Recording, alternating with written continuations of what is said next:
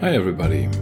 Welcome to Our Chemicalized World, a podcast about chemicals and their impact on human health and the environment.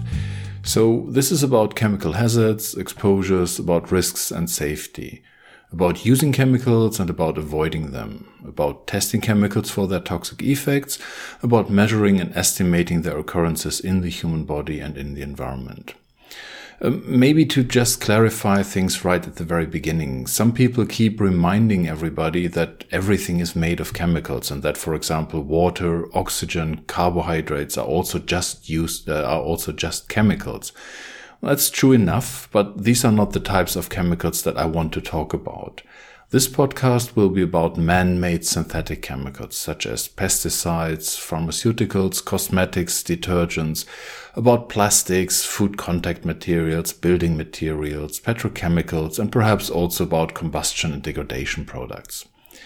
And I'm starting this activity in order to explore an issue that I find important for, well, basically for everybody, given that all of us are using synthetic chemicals in every part of our daily life. The problem is that chemical production and use is truly a double-edged sword. On the one hand, chemicals are absolutely essential, and all of us are enjoying tremendous benefits from using them. They are used to produce a myriad of consumer products, from, say, toothpaste to the latest smartphone. They are the basis of advanced healthcare and food production. They are used for the production of building materials and therefore for putting together all our infrastructure.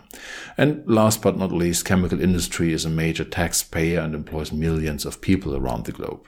So far, so impressive. Unfortunately, also here there is no free breakfast. Chemicals at the same time toxify our bodies and pollute our environment. They have severe impacts on our health. They cause cancer at the workplace. They impact the sexual development and the brain development of our children. And they cause a myriad of other health impacts. Chemicals also pollute the environment, causing widespread toxic effects to wildlife, plants, insects in air, water, and soil which in the end, of course, diminishes the benefits that we might be getting from a healthy ecosystem, such as clean air, water, and food. So chemical use and chemical production is a question of optimizing and balancing things, which is a huge challenge given the complexity of the issue. It's complicated because of the underlying chemical complexity in the first place. So far, we have cataloged around 150 million different chemicals, and we are discovering around 40 new chemicals each and every hour. Of those, we have used maybe around 20,000 in the various products. And unfortunately, we do not know very much about most of them. Biology is equally complex. A human body comprises tens of thousands or even millions of different proteins, uh, depending on how you count them. And each of them can potentially interact with a chemical. We have identified so far roughly 10 million different species of higher organisms and at least the same number of microorganisms, each of them having a typical special lifestyle, habitat, and behavior. And last but certainly not least, regulatory, legal, and societal diversity in terms of the different protection goals and the different values in the different countries around the globe add another layer of complexity to the problem. So, acknowledging this complexity, acknowledging how much we know and how much we don't know, and then looking at how chemical issues are often discussed, makes one remember the famous quote from Mencken, the American journalist from the beginning of the last century, who said that there is always a well-known solution to every human problem. Neat, simple, plausible, and wrong. So with this podcast, I would like to explore selected issues that are relevant for wrapping one's head around the safety and risk assessment of chemicals. I will discuss recent developments in chemical policy and regulations, how they relate or don't relate to scientific knowledge. I will try to guide you through important reports and scientific papers.